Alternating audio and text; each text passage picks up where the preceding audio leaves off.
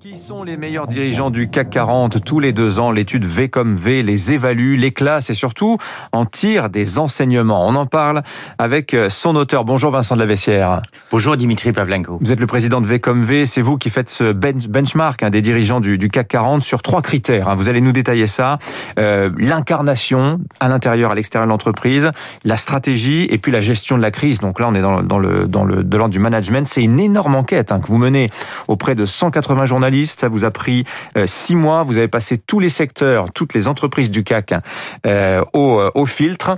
Le top 5, je vous laisse le dévoiler. Je donne juste le premier. C'est le patron, le directeur général de Stellantis aujourd'hui, Carlos, Tavares.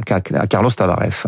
Oui, Carlos Tavares est un peu l'homme de tous les records. Hein. Il a sauvé PSA, il a redressé Opel et en plus, il se paie le luxe durant l'année 2020 de faire Stellantis. Hein.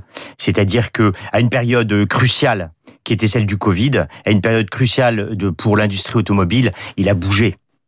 Et ça, c'est la prime, d'ailleurs, euh, c'est la marque euh, distinctive de euh, tous ces patrons euh, qui euh, ont été primés dans ce palmarès, c'est ils ont été manœuvrants durant l'année 2020.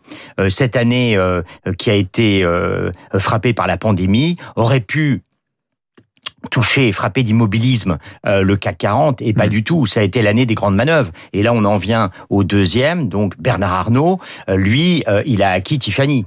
le troisième, donc Jean-Paul Agon, bah, sans mauvais jeu de mots, il part en beauté parce que il a euh, fait en sorte que euh, son groupe euh, s'impose dans deux domaines principaux, le digital et la responsabilité sociale et environnementale. Et en plus, il y a une transition managériale exemplaire avec Nicolas mmh.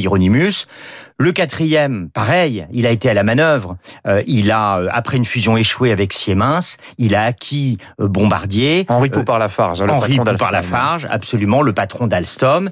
Il a acquis Bombardier et du coup, il fait d'une pierre deux coups. Alstom est maître de son destin et lui, il est seul maître à bord. Et le cinquième, voilà, c'était la star bah, de ce début de semaine. Bah, la star de ce début de semaine, c'est évidemment Antoine Frérot. C'est ce, cet ingénieur X-Pont qui a franchi le Rubicon, hein, hmm. clairement. Alors, vous, vous, vous, mettez en avant euh, le fait d'avoir, pendant la crise, été non seulement défensif pour leur groupe, mais aussi actif, manœuvrant, comme vous dites. Il y a d'autres qualités euh, qui sont communes à tous ces, à tous ces dirigeants. Euh, chose très importante, on n'en parle peut-être pas suffisamment, l'expression paraît un peu galvaudée, mais c'est ce que vous appelez le sens du produit. Qu'est-ce que c'est que ce sens du produit C'est extrêmement important, quelle que soit l'appellation.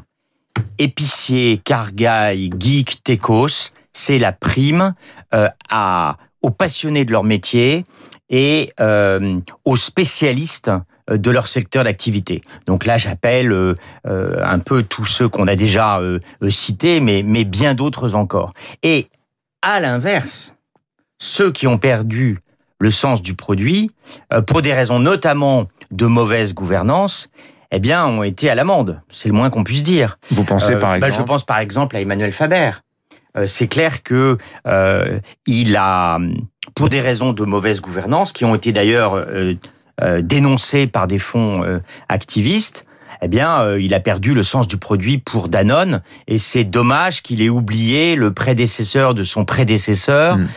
Antoine Ribou, qui avait euh, le sens du produit, qui savait vanter ses marques. Et je ne sais pas si vous vous souvenez de cet épisode euh, sur Antenne 2 en 1989 où euh, il brandissait le carambar. et ça, effectivement, hmm. il a oublié, je pense, cet aspect des choses.